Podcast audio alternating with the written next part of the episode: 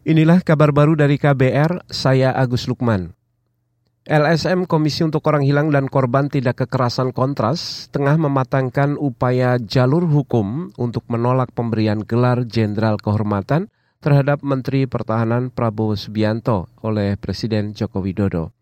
Koordinator LSM Kontras Dimas Abagus Arya mengatakan Kini mereka sedang mengumpulkan data dan mematangkan diskusi bersama para keluarga korban dan para pihak lain untuk menolak kenaikan pangkat Prabowo. Karena ini masih masih tengah dirancang, kami takut kalau misalnya kita menyampaikan di publik atau secara uh, publik begitu ya, akan ada beberapa halangan-halangan atau rintangan-rintangan gitu ya. Jadi kami coba untuk melihat ini sebagai sebuah langkah yang kami siapkan dulu.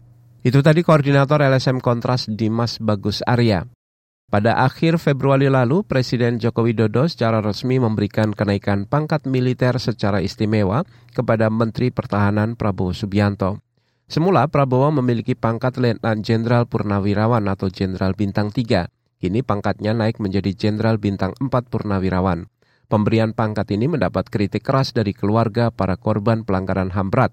Mereka mendesak Presiden Joko Widodo membatalkan pemberian pangkat ke Prabowo Subianto yang diduga terlibat dalam kasus penculikan dan penghilangan orang secara paksa pada tahun 1997-1998.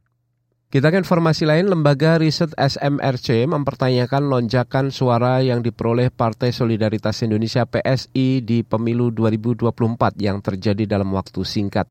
Manajer program SMRC Saidiman Ahmad mengatakan kenaikan suara yang tinggi ini patut dicurigai sebagai indikasi kecurangan sebab hampir seluruh lembaga survei mencatat capaian suara PSI dalam hitung cepat sekitar 1,5 hingga 2,7 persen dan terancam tidak lolos ke parlemen. Saidiman menyebut ada dua faktor yang dapat berpengaruh pada meroketnya suara PSI, Salah satunya diduga ada keterlibatan Komisi Pemilihan Umum KPU untuk melakukan penggelembungan suara. Kalau benar-benar nantinya suara seperti katakanlah PSI itu berbeda dengan prediksi quick count, maka itu tadi ada dua kemungkinan, entah quick count-nya yang salah atau KPU-nya yang terjadi manipulasi misalnya penggelembungan suara karena itu butuh investigasi secara lebih dalam kalau itu terjadi. Saya kira kalau sampai lolos ke parlemen ya tentu akan memunculkan uh, pertanyaan ya karena kan saya kira hampir semua lembaga yang melakukan quick count itu menyimpulkan secara konklusif bahwa partai ini tidak lolos. Manajer program Lembaga Survei SMRC, Saidiman Ahmad menambahkan, tingginya perolehan suara PSI saat ini dipengaruhi oleh Jokowi Efek. Sebab dalam analisisnya, sejak ketua PSI dipegang oleh putra bungsu presiden yaitu Kaisang Pangarep, partai ini memiliki tambahan kekuatan karena melekatnya citra Jokowi.